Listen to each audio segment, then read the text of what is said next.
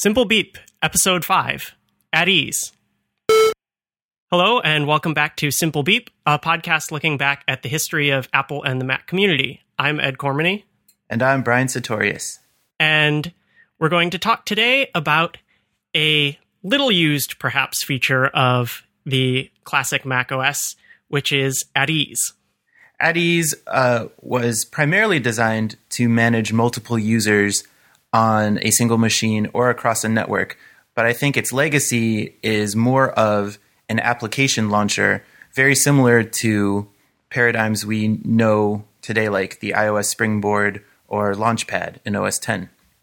And this was long before macOS got proper multiple user support, as you may be used to in OS 10, which is built on the multiple user support of Unix and has added lots of Mac like features such as the fast user switching. So you can have multiple people using a computer at once and jumping back and forth between distinct desktops. This is a more simple solution for a more simple time. So simple, in fact, that it distilled each user's Macintosh experience to two tabs one for applications and one for documents. These tabs would pretty much fill up the entirety of the screen, and uh, the applications one was a disgusting color. uh, Ed described it as being the color and texture of kitty litter. It's it's a really ugly, pixely kind of pinkish beige. It's it's it's not a good look. And as you said, this is the primary interface for the Mac running in at ease. The Finder is nowhere to be found.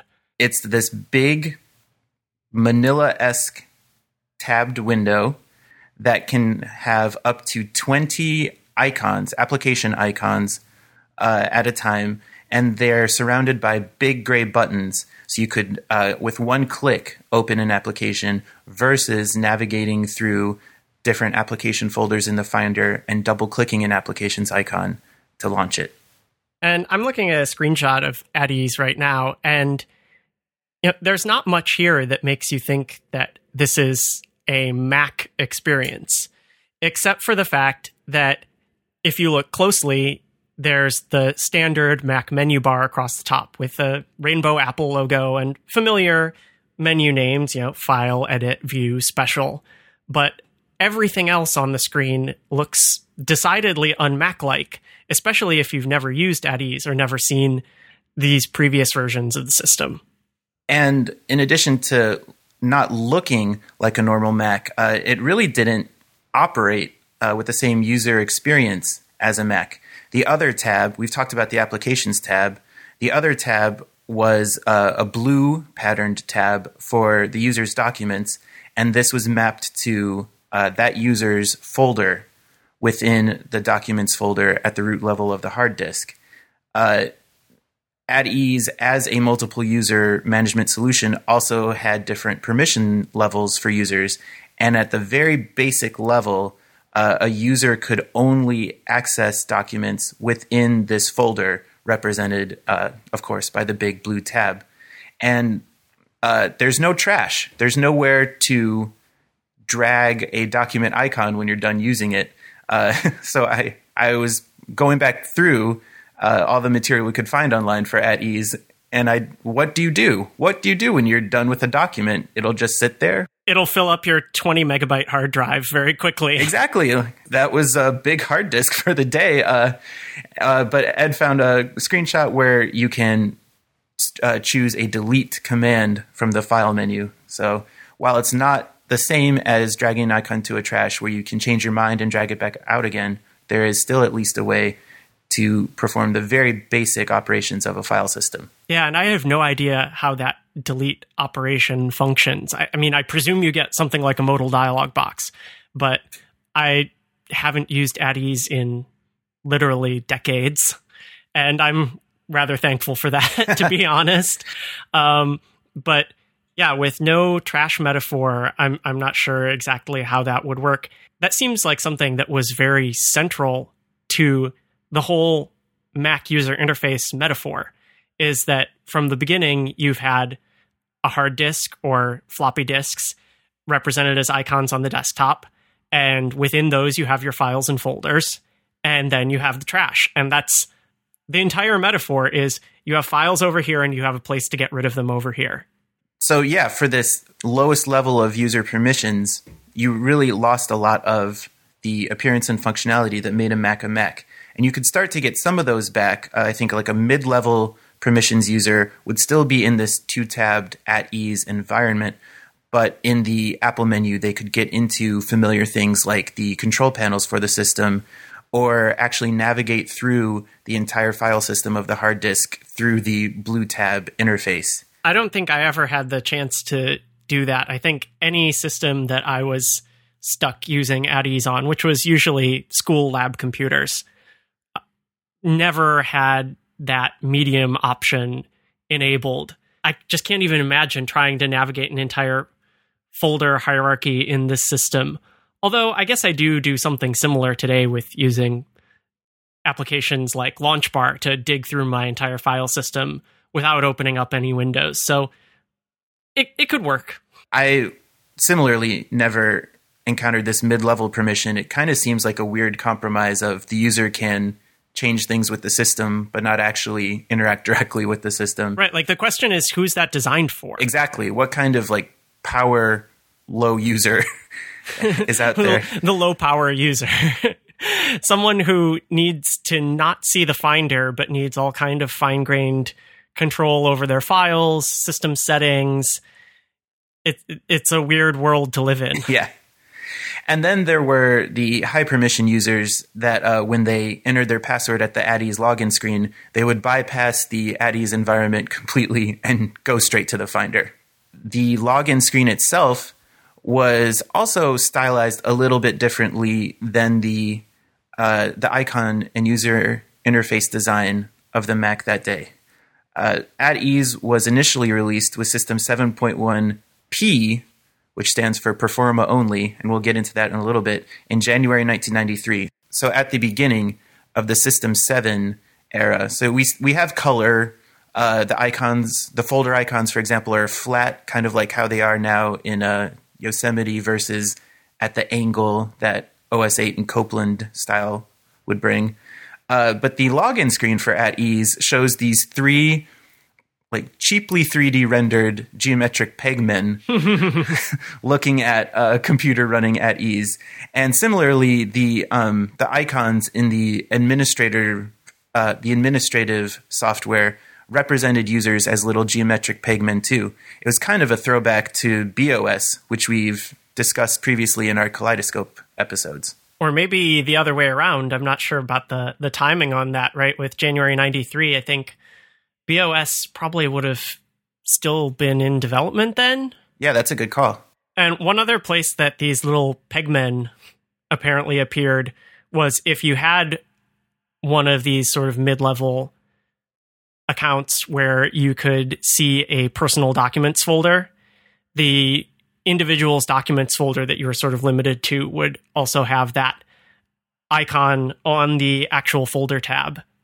Looking at some more screenshots here like we said, uh, at ease was launched in System 7.1, 7.1p, and until System 7.5, the at ease software actually modified the boot disk so it could not be overridden. Uh, longtime Mac users will remember that if you boot up your Mac and you hold down the Shift key, it disables system extensions. Uh, so you may have thought of at ease as one of these, but it actually would have no effect. You would still get into the at ease environment.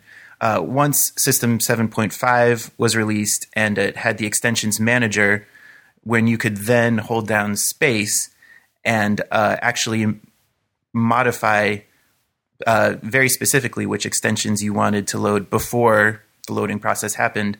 Uh, once that was in play, uh, someone who may have wanted to bypass the at ease environment could do so by holding down space deep within Apple's support archives, there's the official at ease FAQ, and uh, we'll link to this in the show notes. But question number seven is students are holding down the spacebar at startup to open the extensions manager. Then they disable deselect at ease startup. So the next time the computer restarts, it goes straight to the Finder.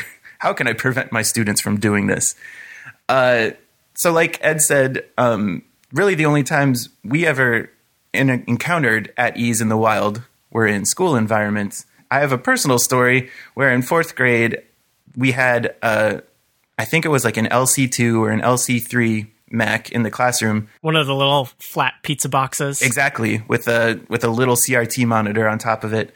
That was the teacher's I don't think personal machine, but definitely the teacher used frequently to manage grades and prepare materials. And uh, I was the little the little nerd who would stay after school and play number munchers and things on it, and it didn't have at ease. So I thought I would help her by ins- installing at ease on this machine and uh, making it like all the other computers I knew in the school. And she had to uh, keep me after school one day and say, like, I don't know how to use the computer anymore because if I want to get it to the way that I'm used to, it asks for a password, and I know that you set it up with a password and didn't tell it to me, so I had to uh, disable at ease because it was before the system 7.5 days. I actually looked up at ease in a classic copy of the Macintosh Bible, and they have a pretty funny hypothetical situation for when you would use at ease. And uh, this is this is one of the big questions with at ease is who would actually use it? Because I think, yeah, as sort of a access control restriction for a lab setting, it made some sense, although not a whole lot of sense. But for a personal machine, it really wasn't a great user management system. So their fictional scenario is for example, suppose your parents bought you a Performa to do your term papers on, but suddenly they want to borrow it to write letters and prepare their taxes. You don't want your system to get cluttered with files they create, and you don't want them wasting time playing your computer games. Above all, you don't want them messing up your important files through their clunky misuse of your computer. By running the ease setup application, you create individual sets of privileges for mom and dad, so they each access only the files, applications, and menu commands they need to get their work done. In fact, they won't even see the ones you haven't specified. As you gain confidence in your parents' abilities and their respect for the computer, you can give them the option of using the regular Finder. They'll always have at ease to retreat to when things get confusing for grandma who can't read the fine print on icon oh labels. you can set at ease to pronounce icon names when the mouse passes over them, a little known feature of at ease. But they go on to say at ease isn't a high security system, though. Any user can select Go to at ease setup from the special menu and turn it off. and the Mac will start up with the Finder the next time that it's turned on. I guess unless you remove that command, there are lots of uh, lots of little weird quirks here. And oh, the last thing that they said is uh, if you're a teacher in some fantasy classroom in which all the students have Macs on their desks and they're all networked to your Mac, you can set up privileges for the entire class from your desk using ease for work groups. Which is, I think, exactly what happened in our elementary school. We apparently had the magical fantasy computer lab class. Yeah. Wow, though all that, uh, all that ageism it's such a little little computer manual. Yep. Actually, that's a pretty good segue because uh, I think initially, well, certainly in in the situation I described where I set it up on my teacher's like private single machine, uh, I think I encountered at ease as a multiple user solution for a single machine, but there was the at ease for work groups product, which let a single system administrator uh, use the multiple user function of at ease across a network of Macs. And you could acquire a copy of at ease for workgroups for the low, low price of $300 American in 1994, which is a lot more now. Yeah, that's insane. $300 to completely hobble your computer. Yeah, to turn your to turn your entire network of machines into kitty litter tabs. Well, this is the thing that I was just thinking about now is that you know, we had that in a computer lab setting where, you know, it was the mid 90s and it was, yeah, it was fairly cutting edge that all of us were getting to learn, you know, great computer skills. And obviously, you know, it served you and me well mm-hmm. for the rest of our lives. But from sort of a pedagogical standpoint, running at ease is a little bit of a weird choice. I mean, your options then were either the Mac or Windows probably running Windows 3.1. Yeah. But the fact of the matter is that the Windows and pointer and files metaphor for computing was the dominant thing then. And by going into at ease and really saying to students, you know, this is all you can access is the the at ease world. You can teach them how to use applications individually. You can teach them how to type and do basic things like that.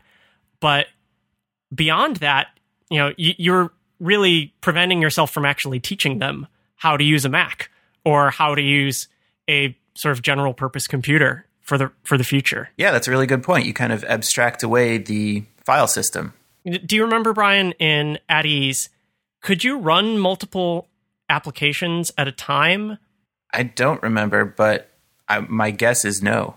Yeah, and well, you know, in one to one extent, that was actually sort of continuity at the time that at ease came out because you know it came out with system 7.1 fairly close on the heels of 7.0 and in system 6 you know you were still using uh, multi-finder to sort of that, that was sort of a add-on feature to be able to use more than one full-fledged application at a time.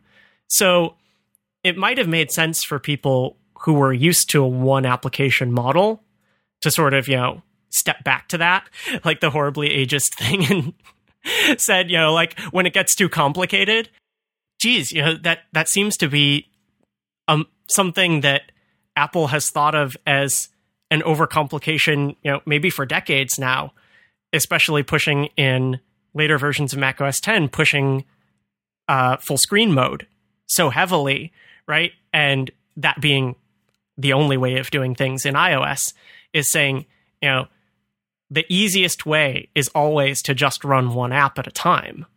There you go. Hence the name, at ease. yeah, there are so many parallels you can draw. Like the the main window for launching applications in at ease is pretty much the same as looking at an iPad today.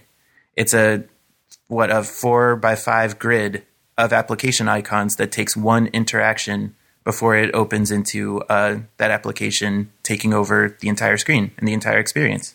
Yeah, all you've got is a menu bar instead of a dock. That's true anyway, there um, we were talking about at ease for work groups. Uh, there was a little bit more documentation that we could find online for this, and it looked like as it being a, a more serious uh, software application, it had much more granular and uh, I thought cool permissions for the users that you could set.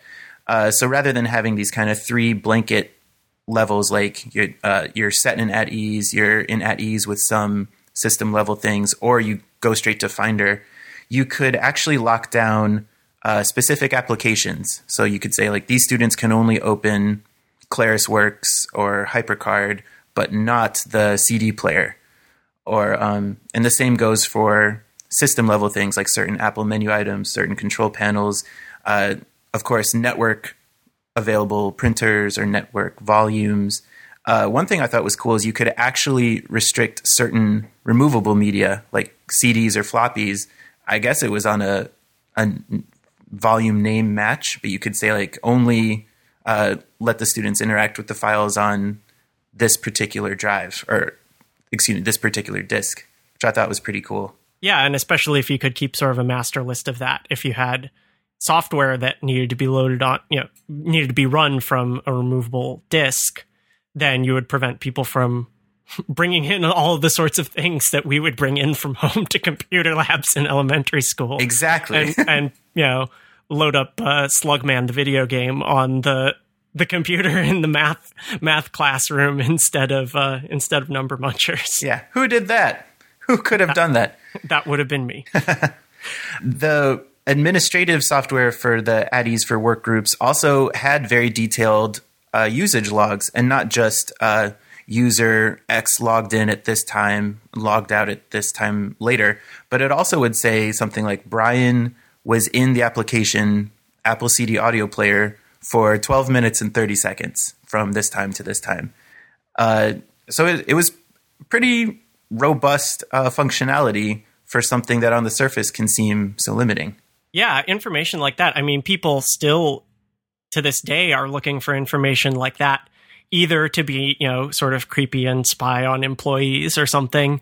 But also, people like to install applications of that sort just to track their own time to make sure that they're being productive. And uh, what's the one? Rescue Time is a modern application that performs that exact same function. And I know people who swear by it, especially if they're you know trying to get a big project done and they want to make sure that they're not in Tweetbot all day. Mm-hmm. And or you know, I think it'll also now you know the more modern version is to you can also check you know website usage, you know, active tabs on websites by domain, so you can see that. Oh yeah, you know, I spent I spent four hours on Facebook today, and now none of my work is done. Yeah, exactly. um, but yeah, that's actually really useful. The question is, you know, what would be the trade off in terms of the features you gain versus the features you lose? Oh man, the Apple CD audio player. I know, right? I remember that thing. It, w- it was green. uh huh. Or I think you could customize it, maybe. Oh yeah, it, later on it had had uh, had colors, and the thing that I remember about it was that it was really basic, and it basically just gave very simple hardware calls to the CD drive, and all of the audio decoding was done in hardware. And so, if you had a CD playing music and you hard crashed your Mac, it would just keep playing until you decided to restart. it was like the one thing that could survive an awful System 7 crash. uh, I mentioned that in at ease for work groups, you could see uh, or you could interact with removable media like CDs and floppy disks.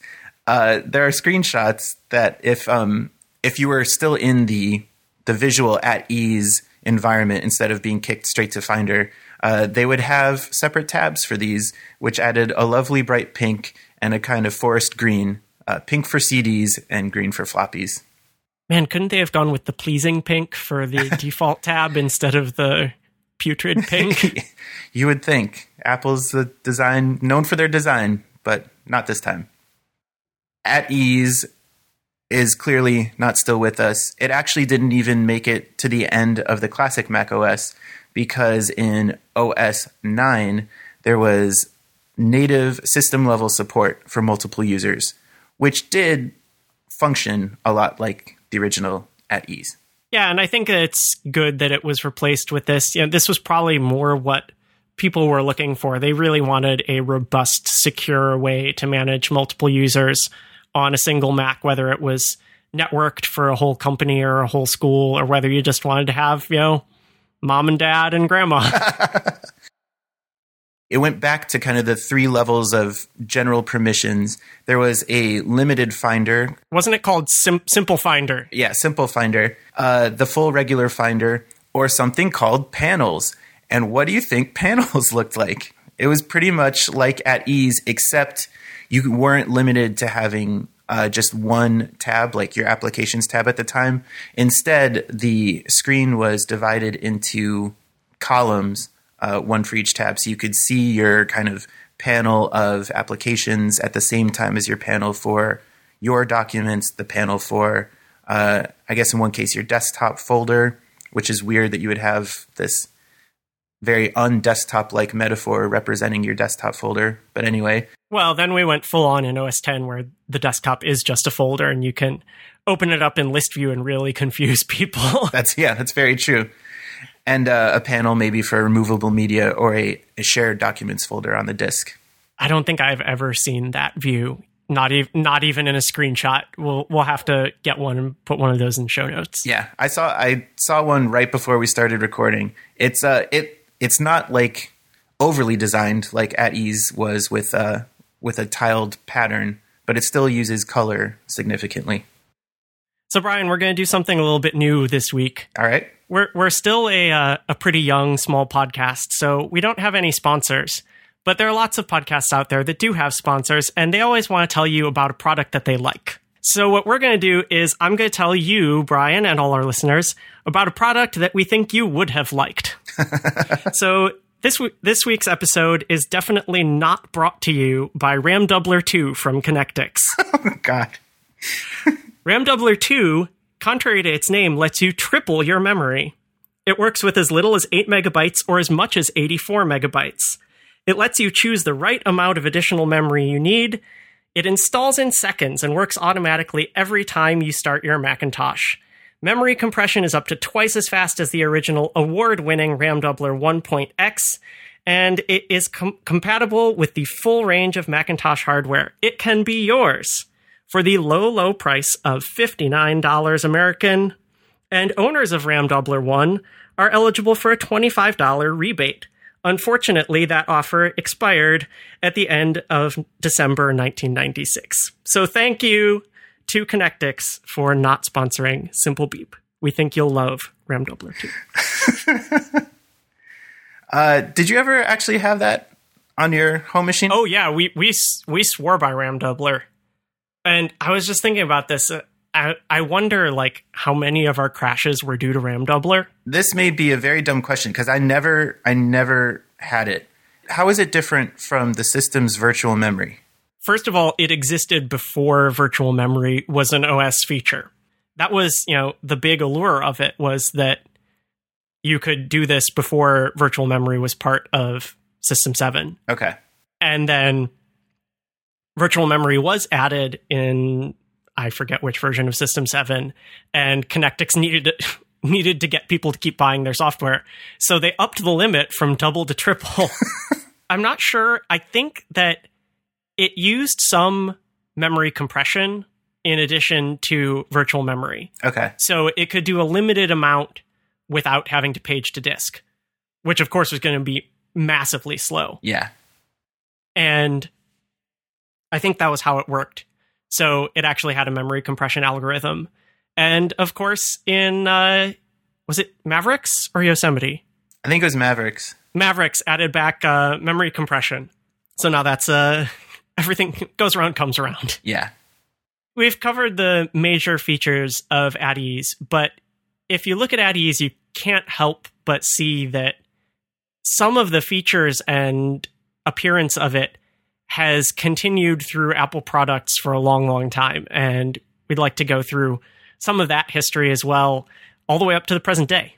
Let's say we're past that ease and we're now living in a world of just the classic Finder. Usually, you would launch an application by navigating through the file system, uh, you know, double clicking on an icon of a folder or a volume to open it in its own window, then usually, you know, double clicking on additional folders until you get to the application you want or the document you want and double clicking it.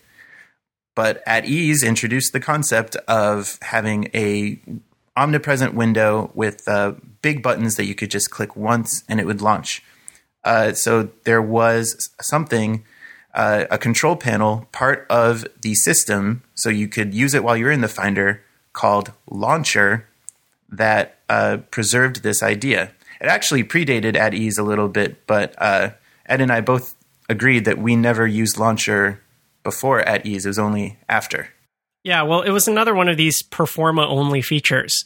And the Performa line was Apple's consumer directed line of Macs. And they were trying to make the Mac as simple and friendly as possible, including lots of bundled software and these extra features that they thought would make it more accessible to people. It was, you know, it, it's kind of ridiculous to say, but it was the iPad of the early Mac line. You know, maybe maybe you don't need a full Mac. Maybe a Performa will be better for you.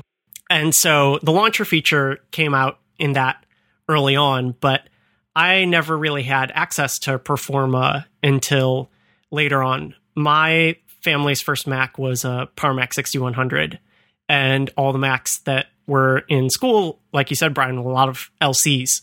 Um, because if you remember, the LC literally stood for low cost. Yep. So, all, you know, anyone who's buying Macs in bulk you know, to outfit a whole school or a whole lab or a whole office, that that was a good option.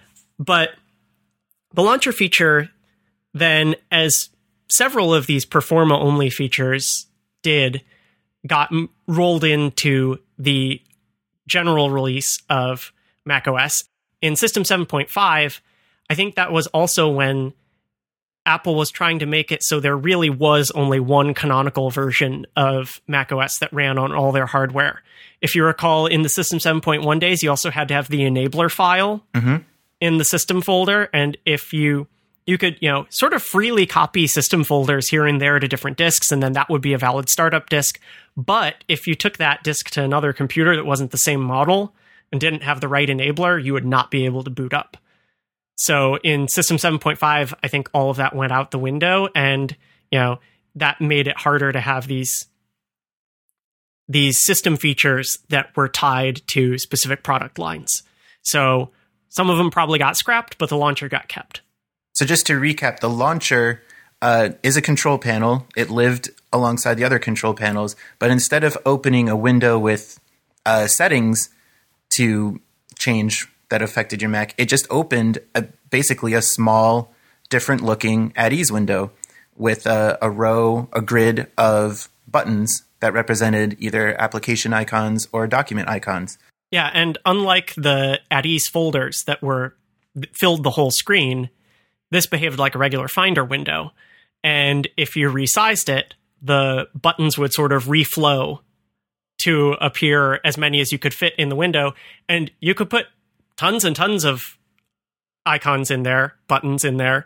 And if they didn't fit in the window, you got a scroll bar. And you could have, uh, you could put an alias to anything you wanted really in the launcher. It was directly mapped to a folder in the system folder called launcher items uh, anything directly dropped in the launcher items folder would appear in a tab on the launcher called applications but you could create your own tabs and name them whatever you want. You just had to start that folder's name with a bullet option 8 on the keyboard is you could have a tab for documents you could have a tab for games a tab for internet specific applications. I saw in a bunch of the screenshots because it was still a novelty back then. Yeah that's such a hacky way to do it with the bullet is interesting, but I do remember that you could put a plain folder in there, like say you're working on a project and you wanted quick access to that project folder. Well, you put the pro- project folder in there, and then with one click, it would just open up that folder's Finder window. Yeah, exactly. And the whole metaphor was, I mean, it, it was just a direct copy of how things worked for the Apple menu, where you could customize what items appeared in the Apple menu in the Apple menu items folder, and they could be the actual item, but more likely an alias. Uh, so I have memories of the launcher. I think pretty far back, almost as far back as I can remember, because uh, Ed, while your family's uh, first Mac you said was the Power Macintosh 6100 series, my family's second Mac was the Performa equivalent, the Performa 6115, I think.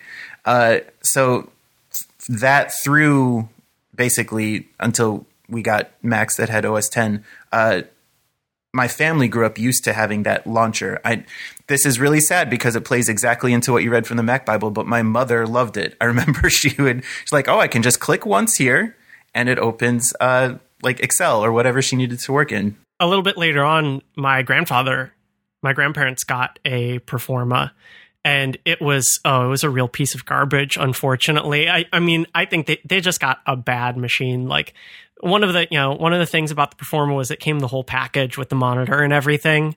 And the monitor that they got was like a dud. And as soon as it went out of warranty it basically broke. And just spontaneously the red channel of the RGB would go out and everything would turn green.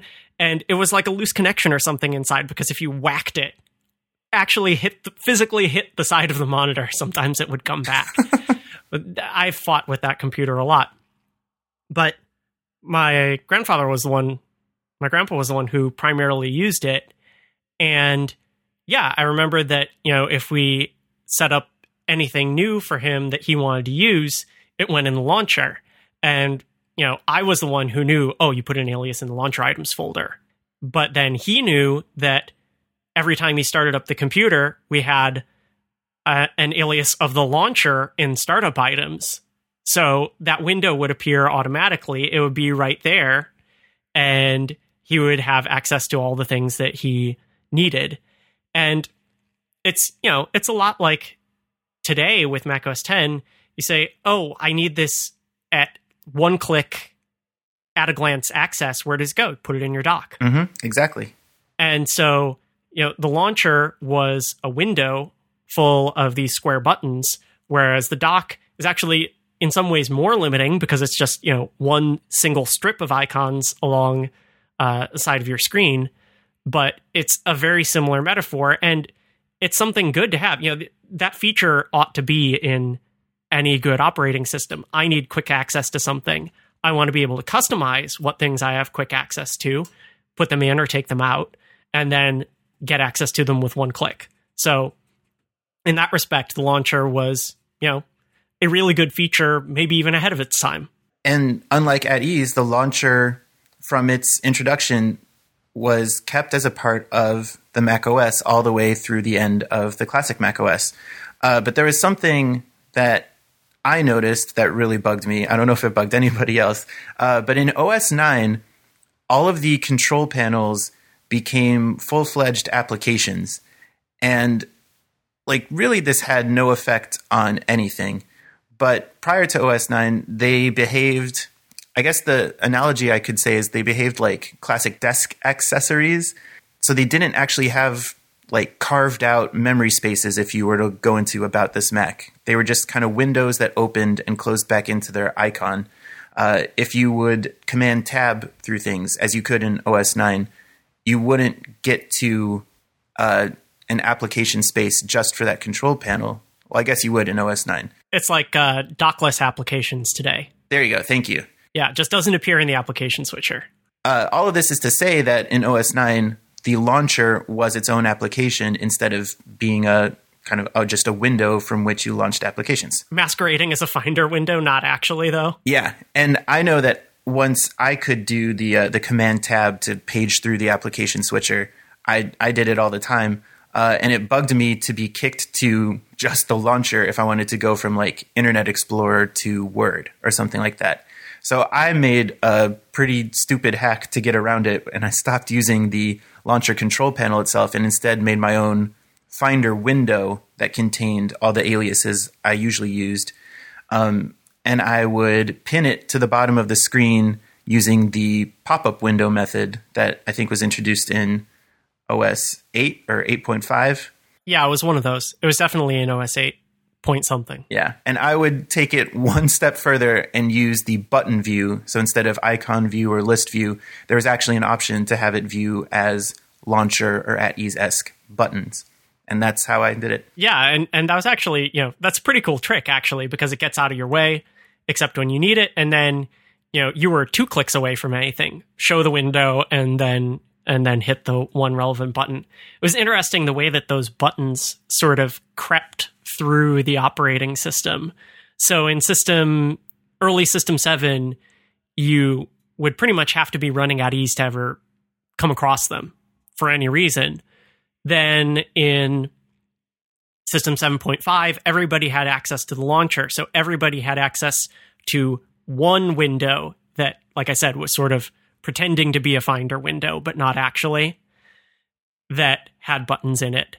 And then later on somebody decided, hey, this is useful enough that maybe we should be able to make any window behave this way. And then you could set any window in macOS 8.5 to be in be basically its own launcher. And then that went away. That button mode never made it to macOS 10. And so you were back down to well, we got column view instead. Yeah. And then later cover flow. And then later not cover flow. yeah. But yeah, that was basically it for this kind of launching paradigm in the classic Mac OS. And then, of course, we move into OS 10. And we've already talked about some of the parallels there with the dock, obviously. Um, and then in 10.7 Lion, which was Apple's big back to the Mac, we got Launchpad, which brought the this what they you know we're bringing the Springboard interface from iOS back to the Mac. When really they brought the same single easy launcher process back from previous versions of the Mac. Yeah, there's some interesting differences, I think, between, say, Springboard on iOS and Launchpad, which is really very similar on, on OS 10, and these button views that were in at ease and then later in the Finder.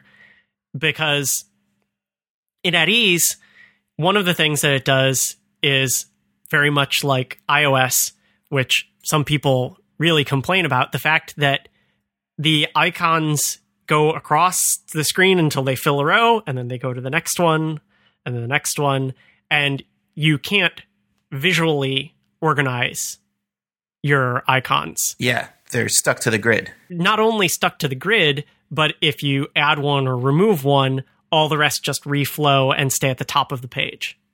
So in at ease, that was how it was. I think that you could sort them like a finder window. You could you could say sort by date modified or sort by name, name being the default.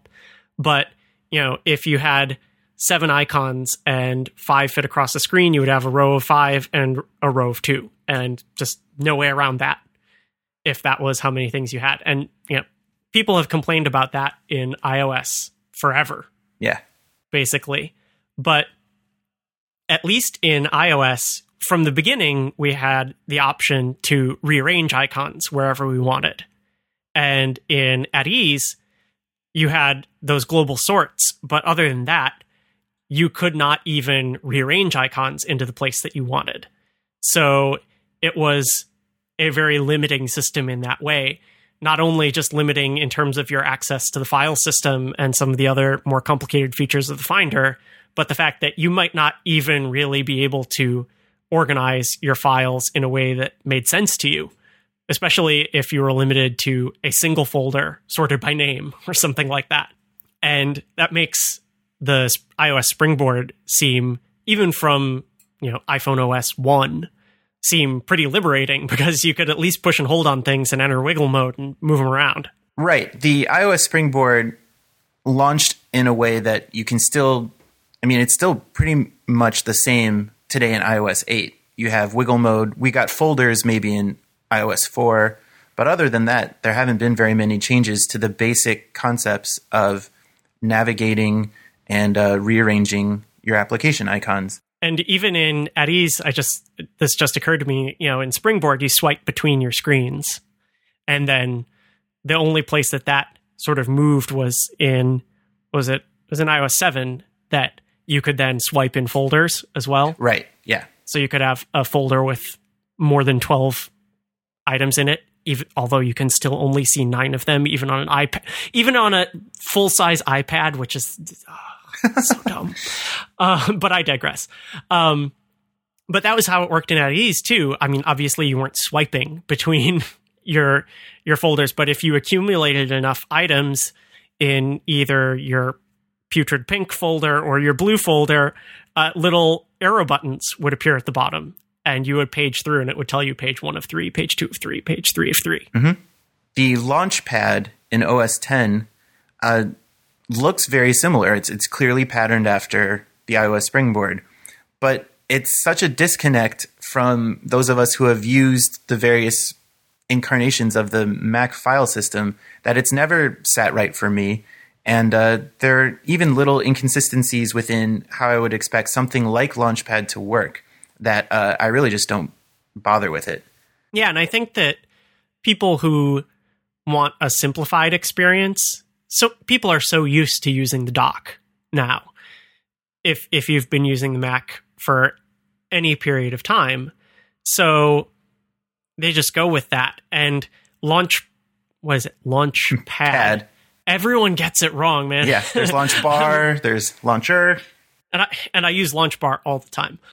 Launchpad, you know, it appeared in the dock and people went, What is this? And most people don't add things or remove things from their dock, so it just sits there taking up a space. But people don't click on it and say, Oh, this is really useful. This is gonna replace the dock for me.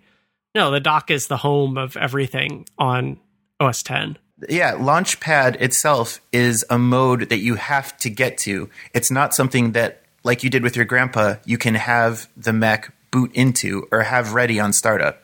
Which is, I think that's a good thing to be honest. Yeah, we sort of sort of fear the day that that becomes an option because once it becomes an option, it could become the default. that's a very good point. But say there was someone out there who would prefer to. Uh, well, I guess I guess you could put it in startup items, right? It's just an application. So you could just put it in startup items and it would eventually, at some point in the boot process, come to that. I have so many startup items that who, who, knows? You know, it, I see the, you know, we used to get the march of extensions across the bottom of the screen from left to right. Now I get the march of menu bar icons from right or from right to left across the top of the screen until bartender loads and then it slurps them all back down.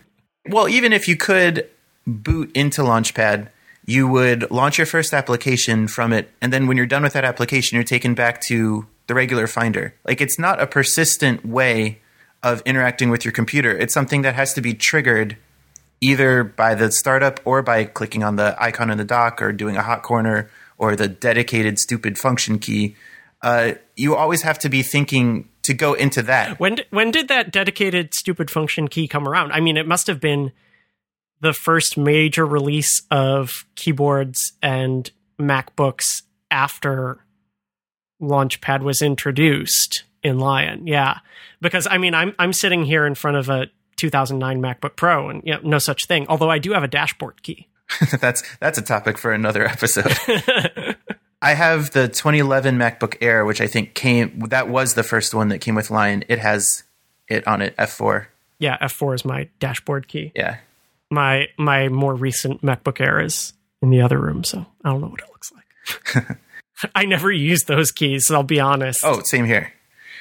Anyway, like that's one big thing I have with Launchpad is it's it's something you would always have to remember to go to in order for it to help you get to the place you actually want to be. And then second, the Launchpad environment uh, at least begins as being mapped to your applications folder in the same way that the launcher control panel is mapped to launcher items. But you can make changes in the Launchpad view that are not mirrored back in your applications folder. So now you end up managing two separate environments. And uh, if you enable the wiggle mode in Launchpad, you know, you may organize your icons in a way that they won't be necessarily when you go back to your applications folder where they may be automatically sorted by name or date or whatever.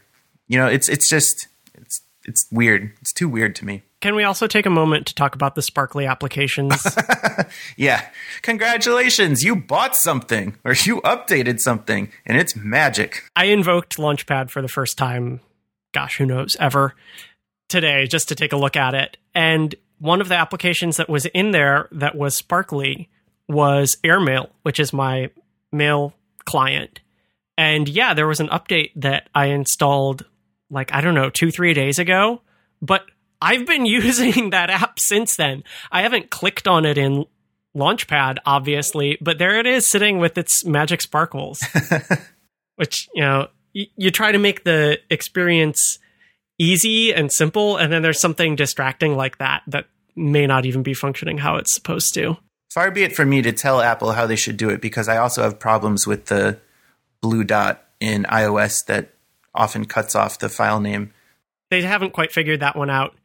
But I think, you know, I think we can say that they've been trying to figure out this sort of grid of buttons interface for 20 years now.